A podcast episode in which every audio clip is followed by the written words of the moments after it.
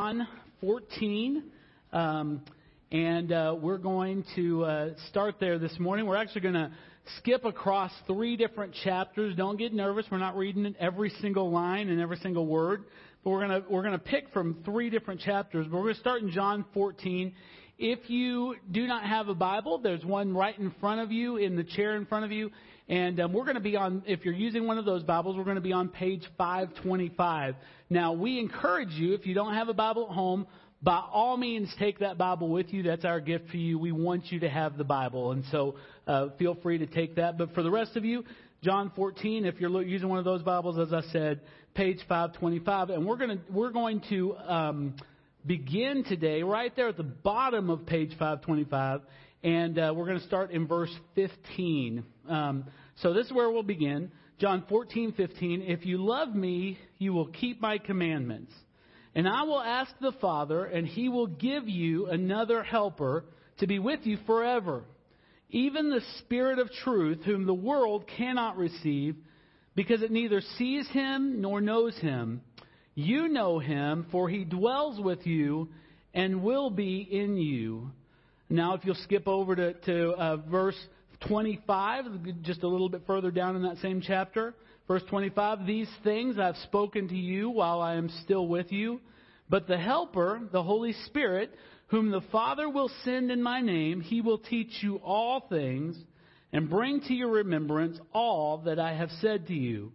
Now we're going to go to the very next chapter, to John chapter 15, and all the way down to verse 26. And we read this. But when the Helper comes, whom I will send to you from the Father, the Spirit of truth who proceeds from the Father, he will bear witness about me.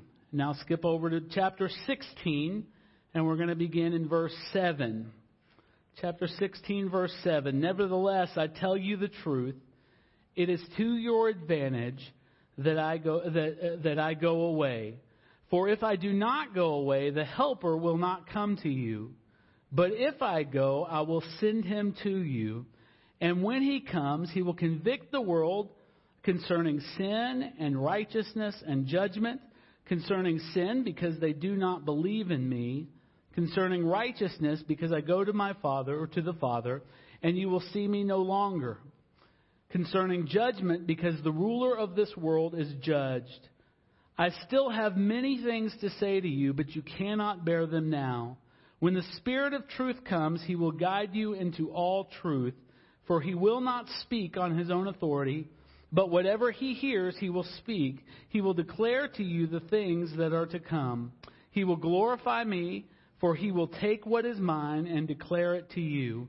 All that the Father has is mine. Therefore I said, to, I said that he will take what is mine and declare it to you. Now remain standing and we're going to put on the on the uh, the screen here our statement uh, concerning the the third person of the Trinity, the Holy Spirit. And I'd like to invite you to just read this out loud with me. Let's begin. We believe in the Holy Spirit, the Lord and giver of life, who convicts the world of sin, righteousness, and judgment, and that the Holy Spirit unites believers to Jesus Christ in faith brings about the new birth, sanctifies, empowers, and dwells within every believer in Christ as an abiding helper, teacher, guide, and comforter. We believe the Holy Spirit empowers believers for Christian witness and service, desiring to continually fill each believer and impart his supernatural gifts for the edification of the body and the work of the ministry in the world. We believe that all the gifts of the Holy Spirit at work in the church of the first century are available today and are to be earnestly desired and practiced in an orderly manner, and that these gifts are essential in the mission of the church to the world today. All right, you may be seated.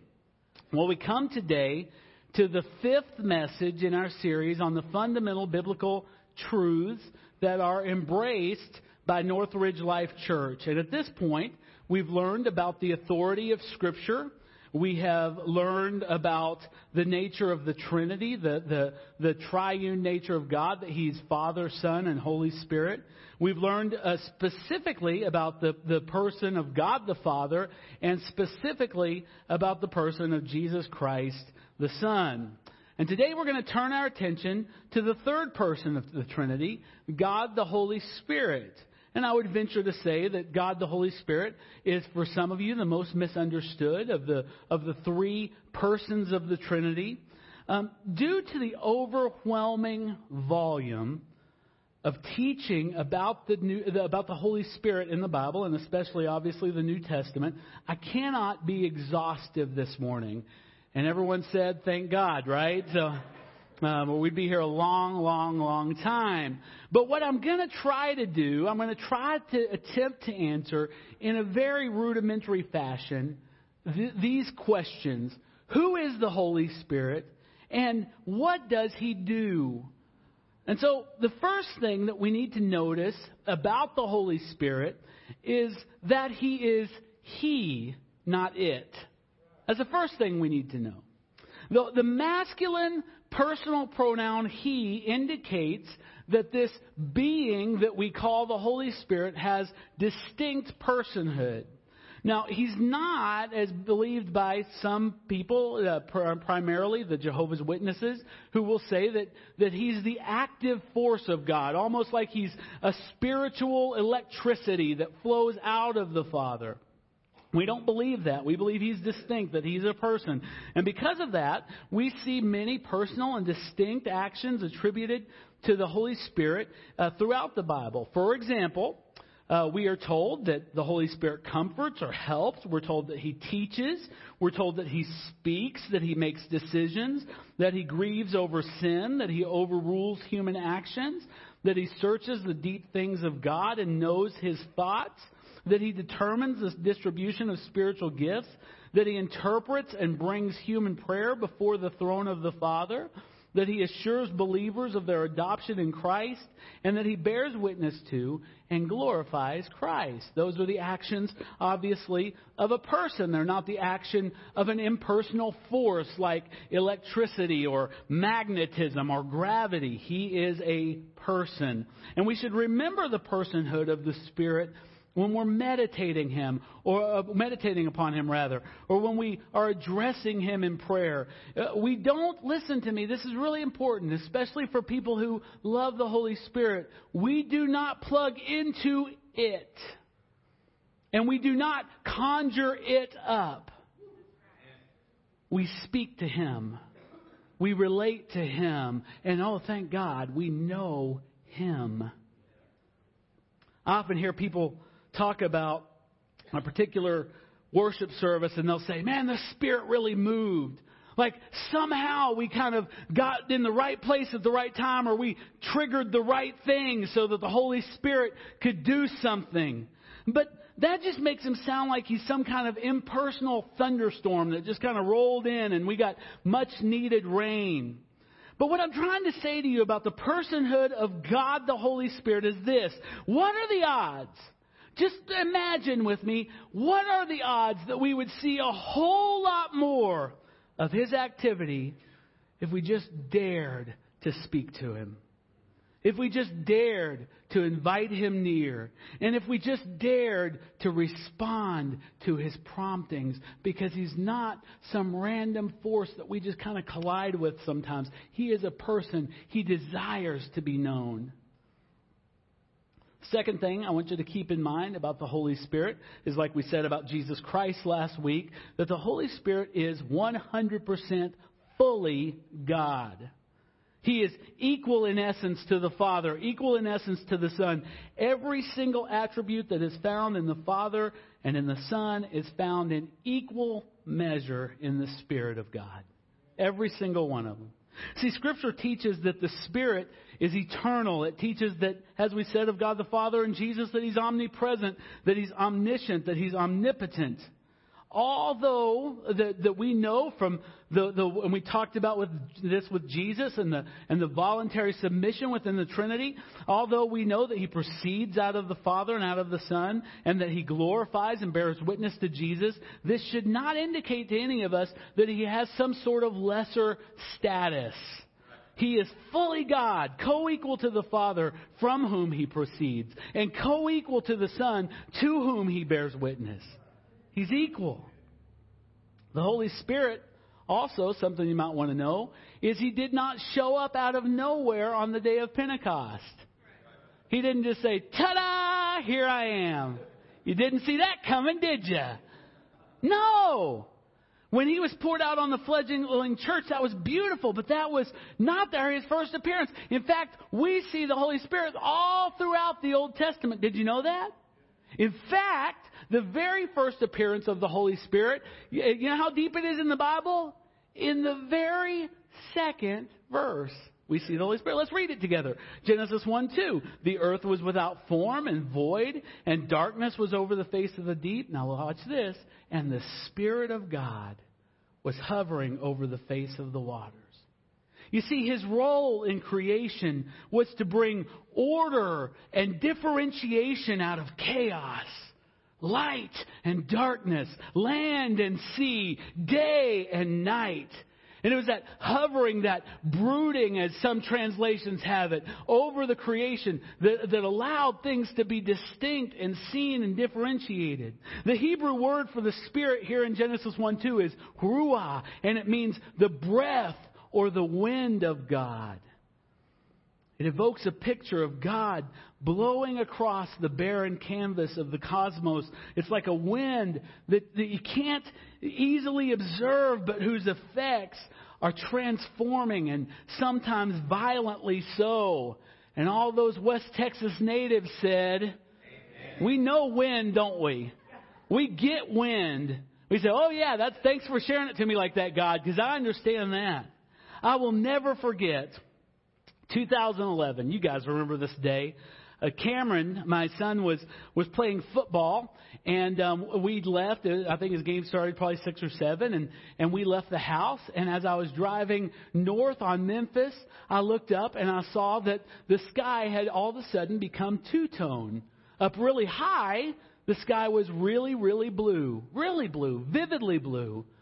But about a mile above the horizon, it was as brown as I have ever seen it. You guys remember this day?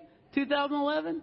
And this, this what they call haboob just rolled in, this big old sandstorm, dust storm, and it literally like a giant monster just engulfed the entire city. Some of you are old enough and have been in the town long enough to, in fact, raise your hand if you remember the 1970 tornado here in Lubbock. Raise your hand. Okay, several of you remember that. Some of you said I was not even a thought in my parents' eye in 1970. But but here's here's what the thing is that happened in 2011 with the haboob and in 1970 with the tornado. We learned this about uh, about uh, wind. You can't control it. You didn't say, "Uh-uh, wind." Somebody channel that wind somewhere else. No, no, no, no, no. When the wind begins to blow, listen carefully. All you can do is submit to it. All you can do is submit to it or just get in its way and suffer the consequences. Amen? Okay, so additionally, we read of the Holy Spirit in the Old Testament coming on several Old Testament characters such as Joshua and Gideon and Samson and Saul and David. And this is really cool. Some of you might think, well, I'm not a real spiritual guy. I don't prophesy and preach and do miracles and all that stuff. Well, listen to this. The Bible says that the Holy Spirit even came upon the craftsmen the day, the, the, I mean, the, the blue collar workers, the craftsmen that worked on the temple and the tabernacle. Did you know that the Holy Spirit can empower you to be the best mechanic in the world? Listen to me now. The best retail clerk, he can empower that to where it really makes a difference. The Holy Spirit is not available for spiritual big shots. He's available to anyone who puts their trust in the Lord Jesus. 1 Peter 1 10 and uh, 11 says that the, the Old Testament prophets, all of them, spoke of the coming Christ only by the revelation activity of the Holy Spirit. So he's all through the Old Testament. What we know, of course, that he's also seen in incredible measure in the New Testament. For example, uh, we see a flurry of his activity. God, in Luke chapter 1, God told Zechariah that his son, John the Baptist, would be, quote, filled with the Holy Spirit even from his mother's womb. Mary, just a few verses later, was told that the Holy Spirit will come upon you and the power of the Most High will overshadow you. And the result was that Jesus was placed in her womb. The Holy Spirit descended upon Jesus at his baptism in the form of a dove and the Bible shows us that all of his teachings in Acts 10:38, all of his teachings and all of the miraculous power he distributed was done by the power of the Spirit resting upon him. The Bible tells us that it was the Holy Spirit who takes credit for driving Jesus into the wilderness to be tempted of the devil. I'll let you chew on that for just a minute or two. Lord, why are you doing this to me? Well, maybe it's, a, or worse yet, when we say, why, why are you letting the devil do this to me? Maybe it's the Holy Spirit that drove you there because he's trying to do something in you. Could that be possible? So Jesus, the Holy Spirit drove Jesus into the wilderness to be tempted by the devil, but it was also the Holy Spirit who raised Jesus from the dead, it says in, in Romans chapter 8. And then, oh man, then it really breaks out. It really explodes. Jesus, waiting to be uh, ascended, received back at the right hand of the throne of his Father, says these words to his disciples gathered on the Mount of Olives. He says, But you will receive power when the Holy Spirit has come upon you. And you will be my witnesses in Jerusalem, in all Judea, in Samaria, and to the end of the earth. And man, was this promise gloriously fulfilled. In Acts chapter 2, when the Holy Spirit, like a flood, was poured out on the church. What an incredible thing. These, these 12 basically blue collar guys just began to, to preach and speak, and they literally covered every part of the known world in a single generation with the gospel of Jesus Christ because of the empowering work of the Holy Spirit. Uh, every single one of them, except John, was empowered, so, so infused and, and wired to this message by the power of the Holy Spirit that every single one of them, except for the Apostle John, went to their death in a violent way way because they would not recant the message of Jesus that had been made alive in them by the Holy Spirit. And guess what? Since that day in first century Jerusalem, somewhere around AD 33, the work of the Holy Spirit empowering the church has never ceased. Never. Anything good that's ever happened in the body of Christ has been the direct result of the activity of the Holy Spirit of God. Any single thing. So with all of this mind, uh, with all of this in mind, we have to ask this question. What is the function of the Holy Spirit today? Why does the fact that there is a Holy Spirit even matter? What is he doing? Why does it matter? Does it matter to you? Does it matter to me? And if so, if so, why? Why does it matter?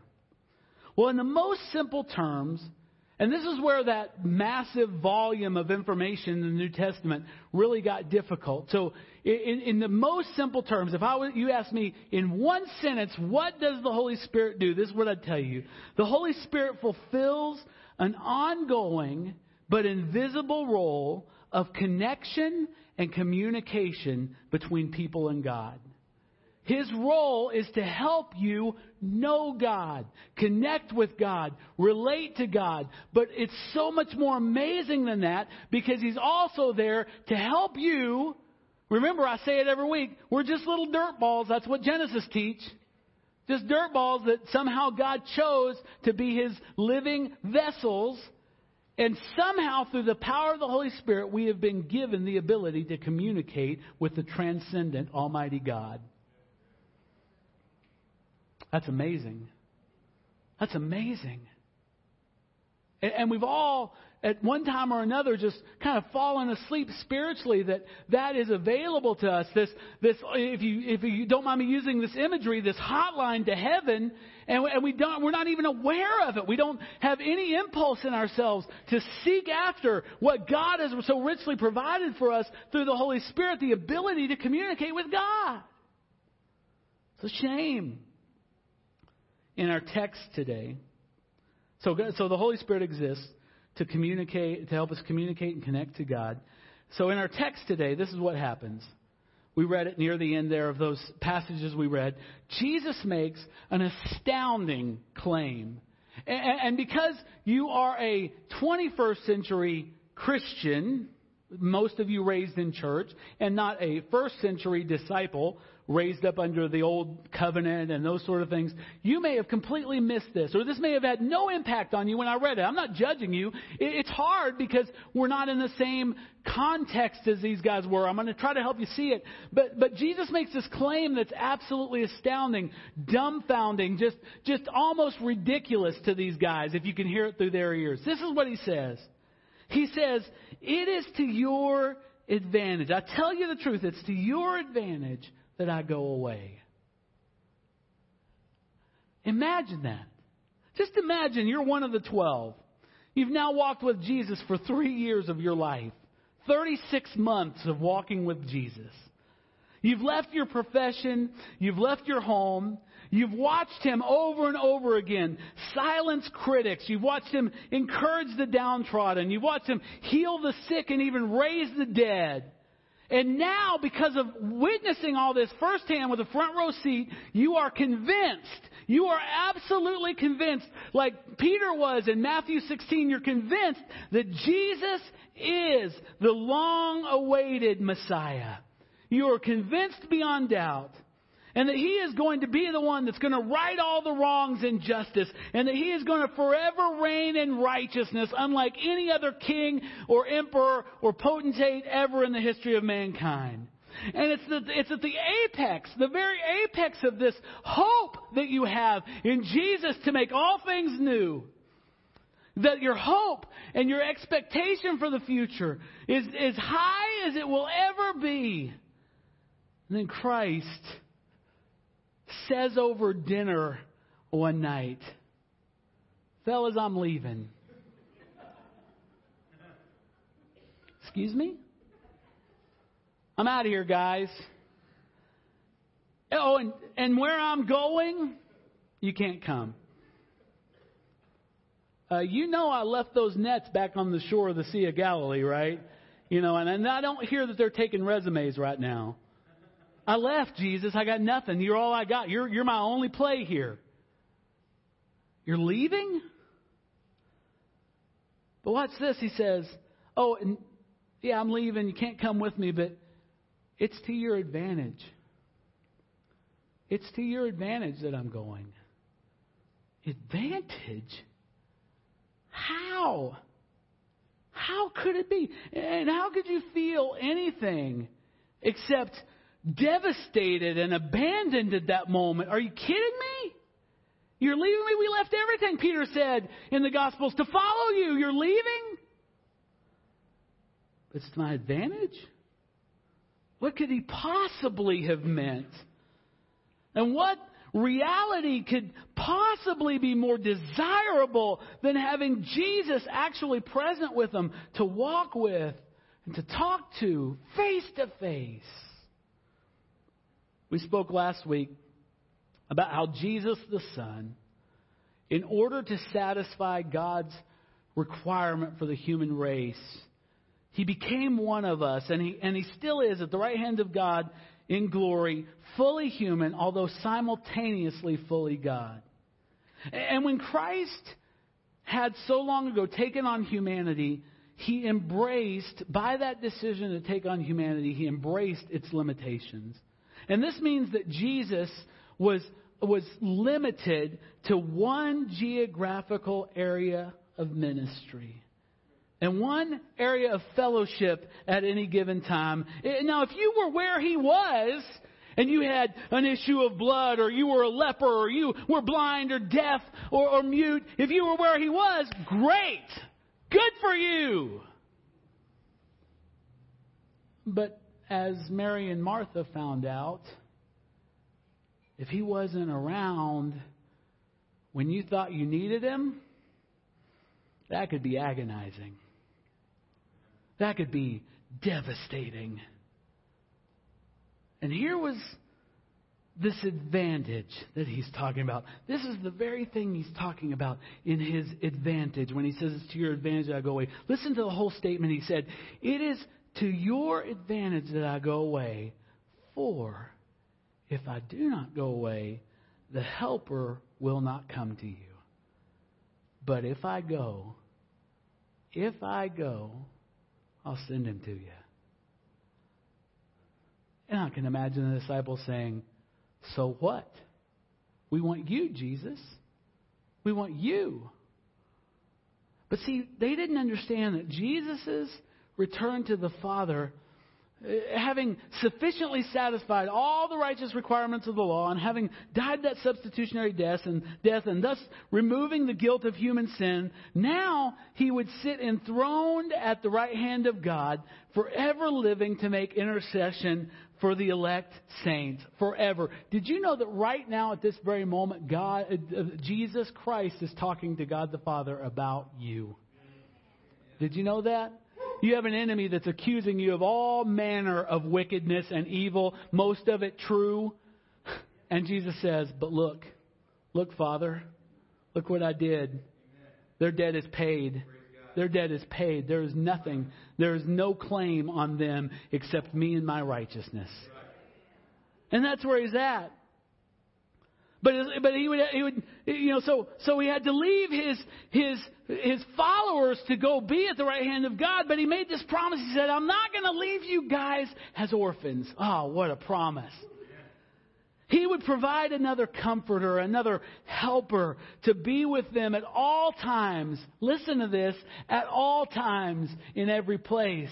Mary and Martha didn't have to wait for him to show up. You know why? Because he was going to be right there with them. Wherever they were, wherever life took them, he was going to be right there with them.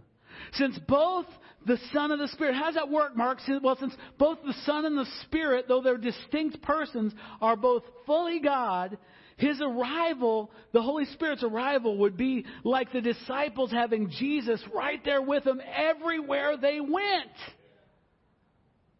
In fact, did you know this? Philippians chapter 1 calls the Holy Spirit the Spirit of Jesus Christ.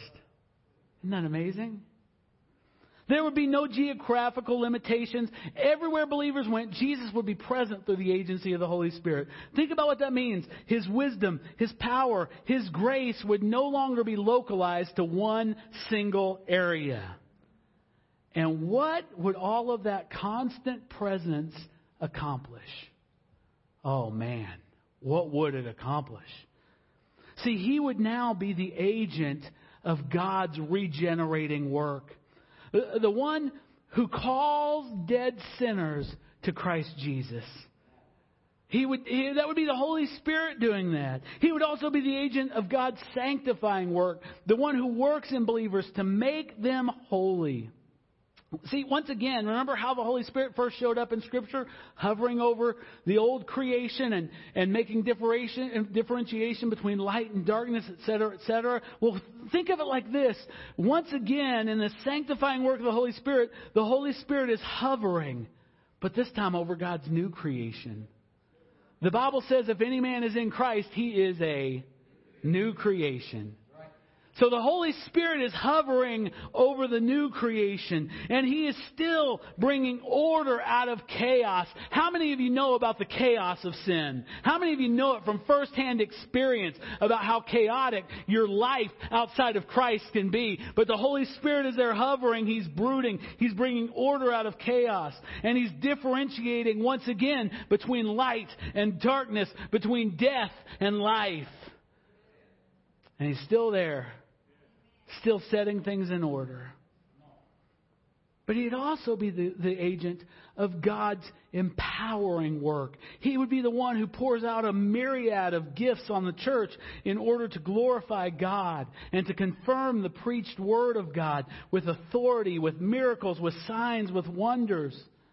He would not only be the one who helps us connect to God, as I said, but He would enable our communication with God. And this works, this is not a one way street, it's a two way street. This works in two different ways. First, let me tell you something. No one, no one can know what God is like outside of the help of the Holy Spirit.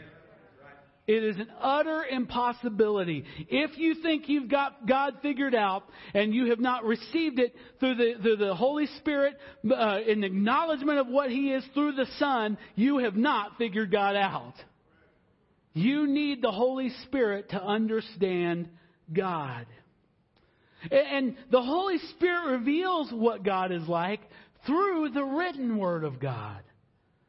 John says, in 1 John, he says he's our teacher. He gives us revelation knowledge so that we'll know who it is that we're seeking, who it is that we're worshiping, and who it is that we're praying to. The revelation that the Holy Spirit gives, if it is the Holy Spirit, is always rooted in the written Word of God.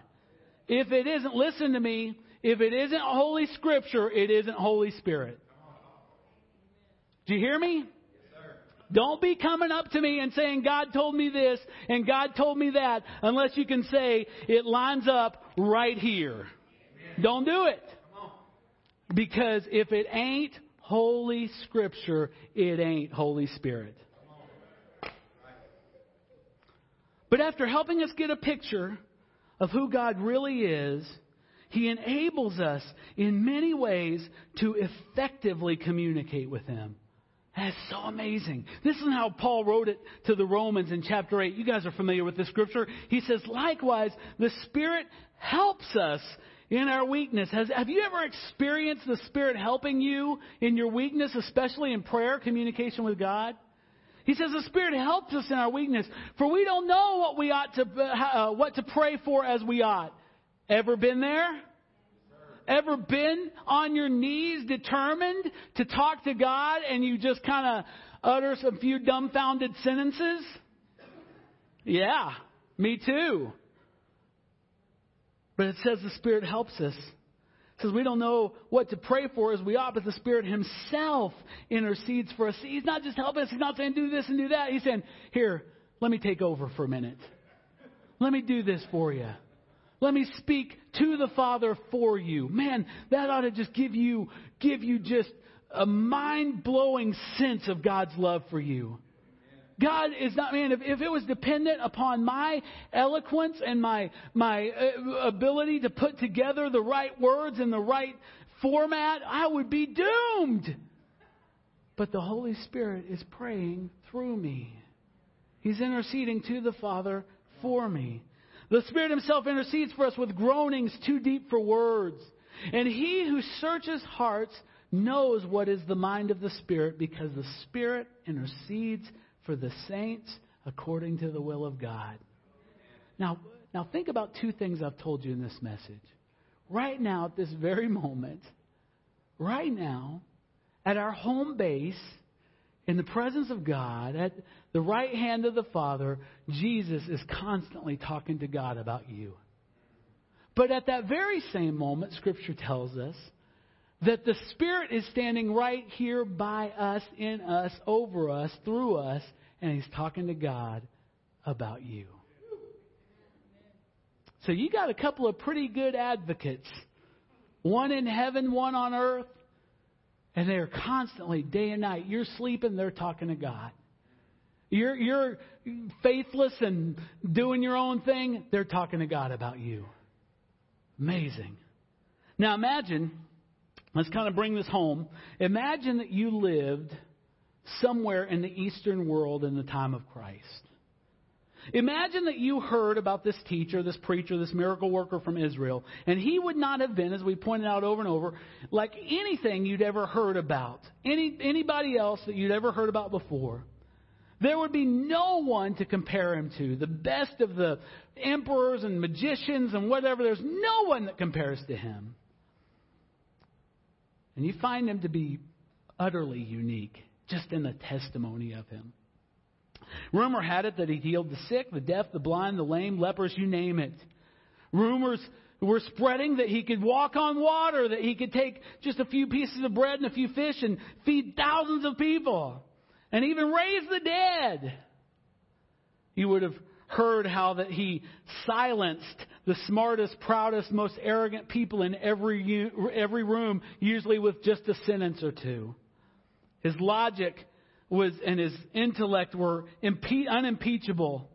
And yet he spoke things in such a simple way that peasants and children heard him gladly. You might have even been amazed to hear that this great man welcomed children. And that he ministered to and received ministry from women, something that did not happen in those days. Sorry, ladies, but women were considered by the cultures of those days, most cultures in that society, as second class citizens, not to Jesus. Ladies, not to Jesus. And he, and he ministered to him and he received ministry from him. And, and some of them even had questionable reputations. Don't tell anybody. But he did all of this with never a single blemish on his moral character. Never. Oddly, even though he was obviously innocent, you had heard from this position in your, in your place in, the, in that first century Eastern world, you'd heard that he was taken by the big shots who were just threatened by him. So they beat him, they mocked him, they killed him. But in his ultimate miracle, he was raised to life after being dead for 72 hours. Three whole days he's dead, and he's raised to life. And, and you heard that that as proof, he showed himself to over 500 people that he was actually alive, proving his resurrection. And, that later he actually physically and visibly rose to heaven as people were watching him do this. And what if you heard that this resurrected man actually claimed to be God in the flesh? That he was God. And that he offered forgiveness absolutely for free to anyone who accepted it. Now, all of that information is coming to you about the person of Jesus Christ. I ask you this wouldn't you want to know that man personally? Wouldn't you? Well, imagine your joy. Imagine your unbridled, unchecked joy if you found out that this man, Jesus, had left you, not you, but you specifically, had left you a message. He'd left you a message, and it sounded like this John 14, 23. If anyone loves me, he will keep my word, and my Father will love him. Now, watch. And we will come to him and make our home with him. Wow. This man the healing, resurrected, ascended Lord will come to you and make his home with you. And guys, this is what is the payoff of the gospel. I say this all the time that, you know, we, we've, we've got a culture right now, a church culture that limits our understanding of the gospel, this tiny little spot of forgiveness, which is amazing. If you've been forgiven from your sins, there's nothing like it. But forgiveness was just the beginning. It was just the opening uh, of so much more benefit from knowing God. Knowing you're forgiven is great. And it entails a lot.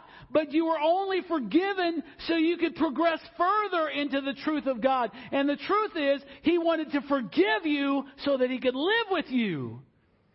He wasn't going to live with you in the rotten, stinking mess of sin that you were so dead in. He wasn't going to come to your tomb and live, but he'll come to your house and live. He'll come to your house and live. And so, yeah, you're forgiven, but it was forgiven so that he could have fellowship with you. That's the payoff of the gospel. God, together with his Son, has promised that they'll come and dwell with anyone who believes. And they'll bring all of their love, all of their goodwill. We call it their grace they will bring their power to overcome any obstacle. They'll bring their wisdom to lead and to guide. But how will they do this? How are they going to do this? How are they going to make their home with me if God is exalted forever in the highest heavens and Christ is seated at his right hand making intercession for you and I? Ladies and gentlemen, they will do it through the agency of the Holy Spirit. He will be their representative and he will make you, everybody say me. If you are a believer in Christ, he will make you his dwelling place. Paul says his temple right here in the likes of you and I.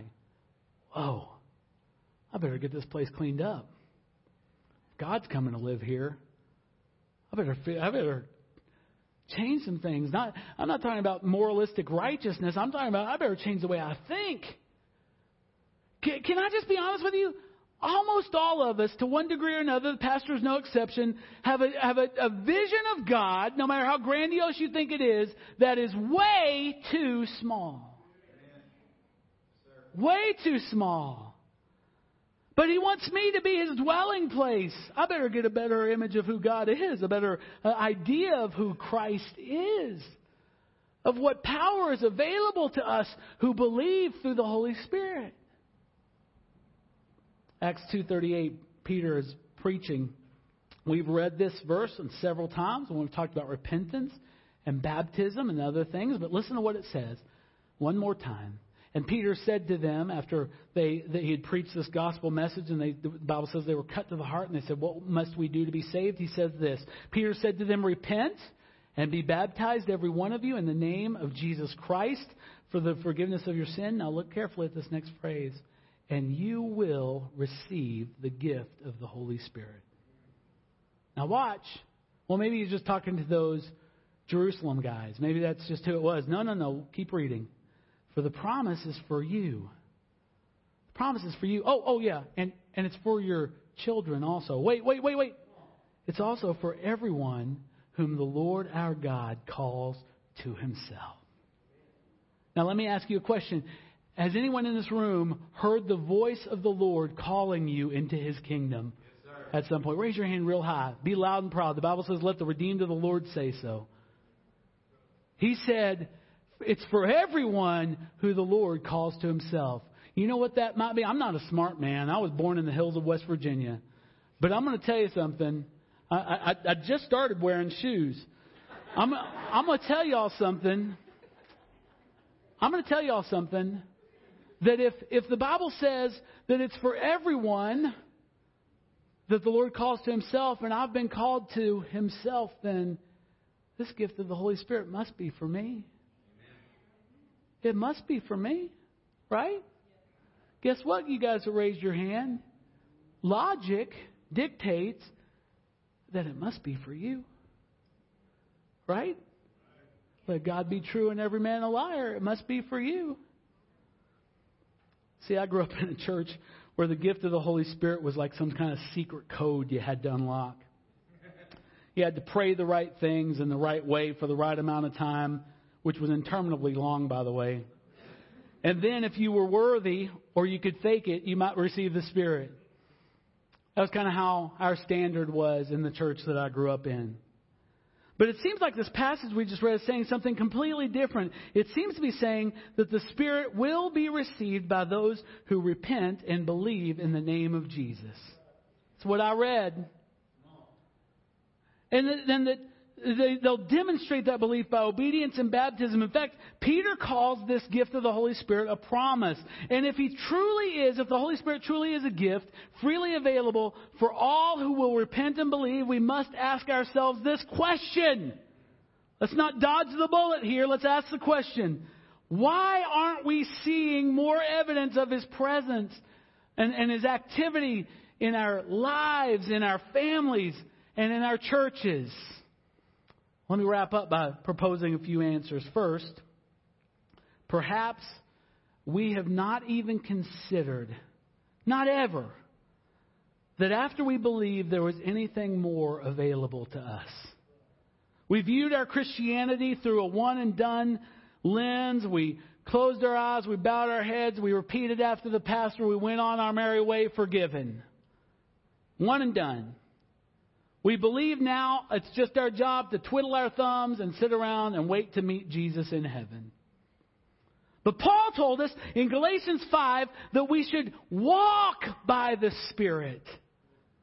That denotes a dependent and continual ongoing activity. To walk by the Spirit. The Holy Spirit didn't just wake me up when I was dead in my sins and trespasses. He didn't just wake me up to my need for Christ, but, but daily, he, he is daily, even moment by moment, He has guidance and support for me in my life.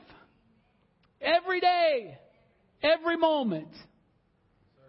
And second, some of you may have had an experience or some sense of being filled with the Spirit one time. But it's long since faded, and you really just haven't worried too much about freshness. But in Ephesians, Paul says this to that church. He says, Be filled with the Spirit. Now, he said, Well, okay, I was. But see, the Greek in that passage indicates an ongoing action. It's almost like Paul was saying, if it, it, were, it were put in the right words, it's almost like he's saying, keep on being filled with the Spirit in continual activity.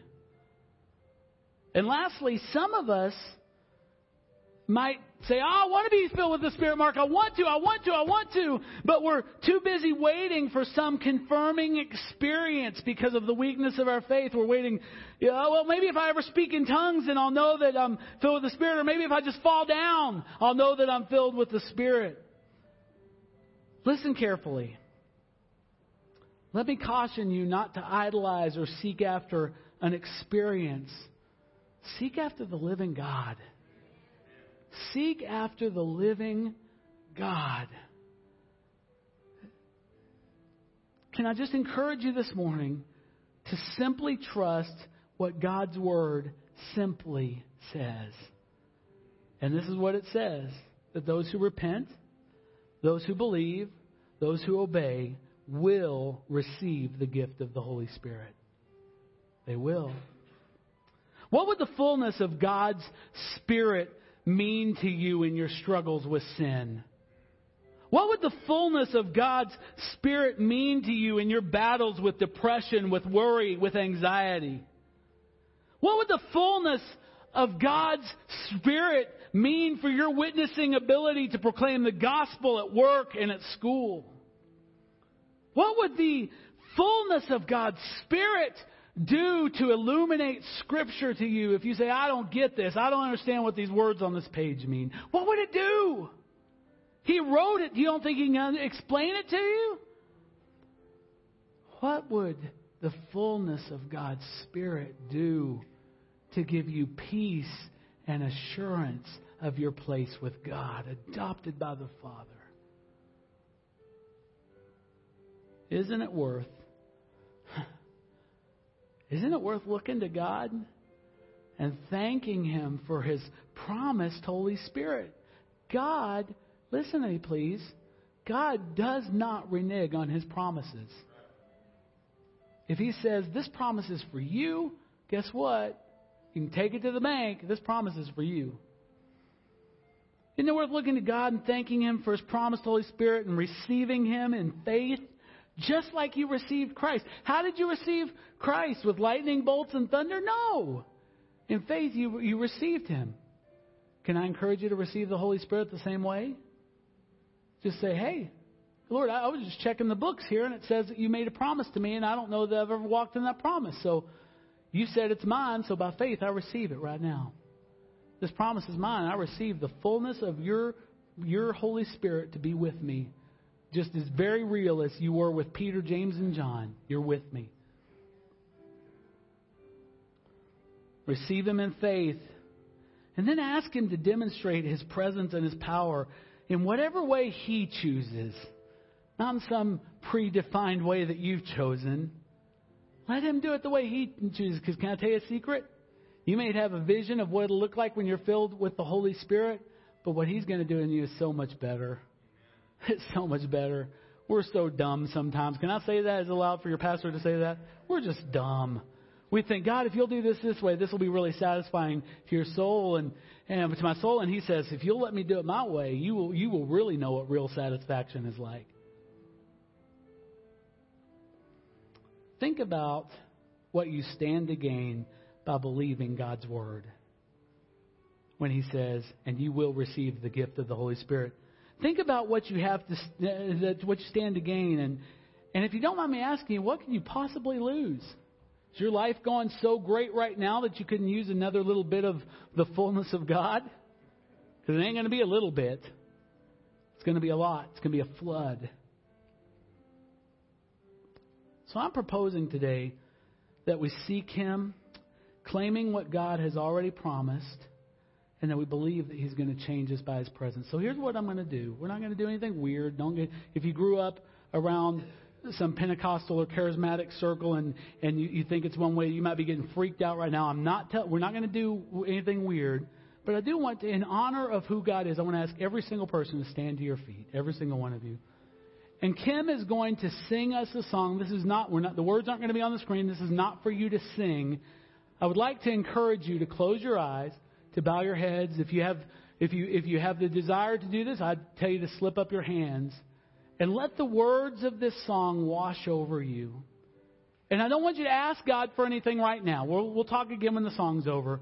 But I want you to, to ask God if there's a truth in anything that I have said this morning, or maybe something that I didn't say, but you know it's in the Scripture, that you're missing right now. It's time for real honesty, to be honest with God about where you stand with Him. And one last little thing I'd tell you don't, don't be asking God for some experience. Uh, don't ask Him for any, even assurance of being filled with the Holy Spirit if you've never put your trust in Jesus Christ. That is the precedent. You do that first. You say, God, I am a sinner. I cannot save myself. I put my total confidence in you to believe that you are the, the, the way, that your word is true. My way stinks, and I'm not going to follow it anymore. I'm following you. And if you'll put your trust in Jesus Christ like that, then I promise you, you will receive the gift of the Holy Spirit today. So everybody, in fact, bring those lights down, and everybody just just take a moment and really get get in a place where you can just meditate on what God has for you this morning. We're not working something up. I just want you to consider what the Word of God says. Remember, if it isn't from the Holy Scriptures, it isn't the Holy Spirit.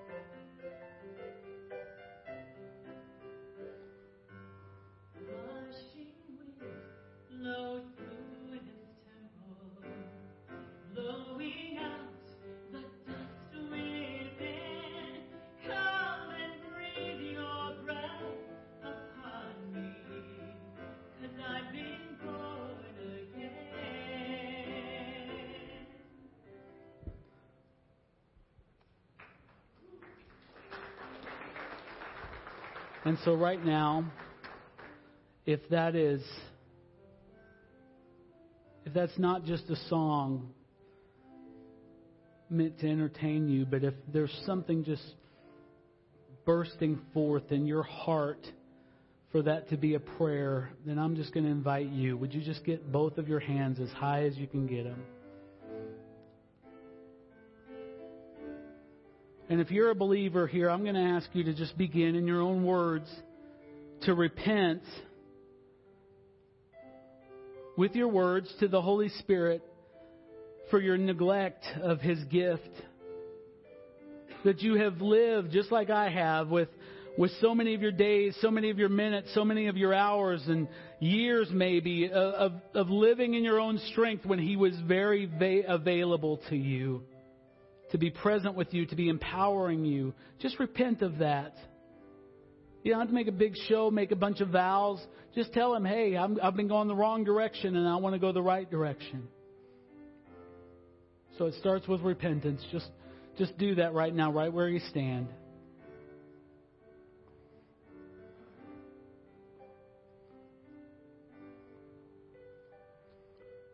You know how to word it.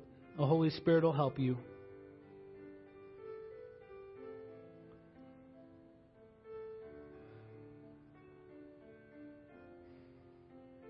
Now, here's what I want you to do.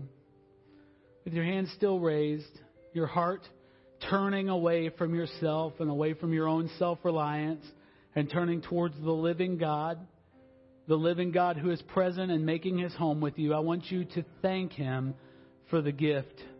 Don't say, Lord, I hope I get it. Lord, I hope that, that it's available to me. Nuh-uh. The Word of God, which is true, and every man a liar has already said this promise is for you promises for you. So if you believe God's word, thank Him for the gift of the Holy Spirit right now. Just use your words and thank Him.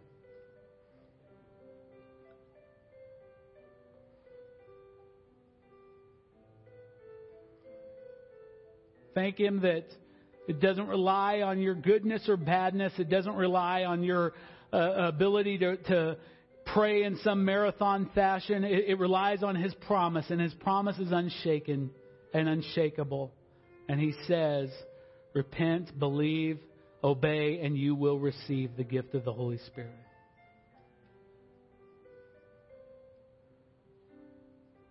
So thank Him for that. And the third step is like a child asking for a cup of water. I just want you to turn your face, turn your eyes, turn your voice to heaven, and ask Him to fill you with His Holy Spirit. So right now, just open up your mouths, ask Him. You're, you're among friends. You don't have to be ashamed. Ask Him to fill you right now.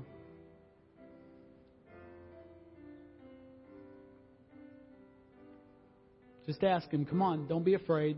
He already promised it. He's standing ready to give you.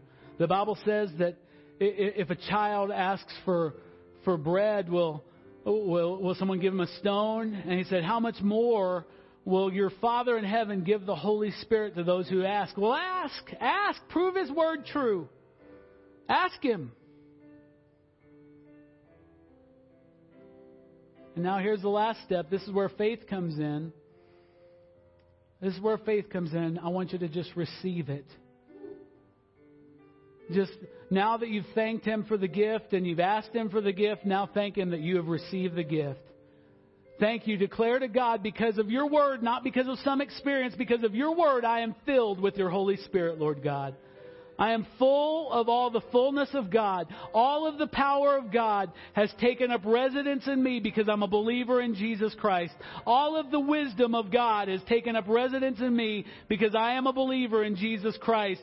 All of the grace of God that flows from His wounds has taken up residence in me because I am a believer in the Lord Jesus Christ. From this day forward, I will walk in the Spirit. I will be corrected by the Spirit. I will be encouraged by the Spirit. I will be empowered by the Spirit. My life is hidden with God through the Spirit of Christ who will be my constant companion. Just thank Him for it right now in Jesus' name. Thank you, Lord. Thank you, Jesus. Thank you, God. There's none like you. Thank you, Holy Spirit, for taking up residence. Holy Spirit, we just ask you, all of us, not a single one of you, one of us holds this back from you. Will you just begin? If this is going to be your temple, will you just begin your remodeling right now, Lord God? Tear all the junk out that has just cluttered this house, Lord God. God, and reestablish. Lord God, just begin to hover. God, begin to differentiate between light and darkness, between life and death, Lord God. Bring about a new creation that is filled with wonder as the old creation was. Do your work, Holy Spirit. We thank you.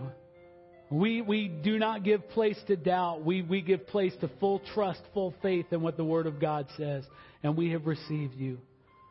And now, Lord, if you want to give us experiences, things that are beyond what our mortal minds can wrap around, Lord God, we'll receive those. But we're not, we're not looking for them, God. We're looking for you, God. And we have you because you have been promised us in the Word, and your Word never lies. Thank you, Jesus. Thank you, Jesus. You're good. You're good. Can you just tell Jesus how good He is? Thank you. Thank you. Thank you, Jesus.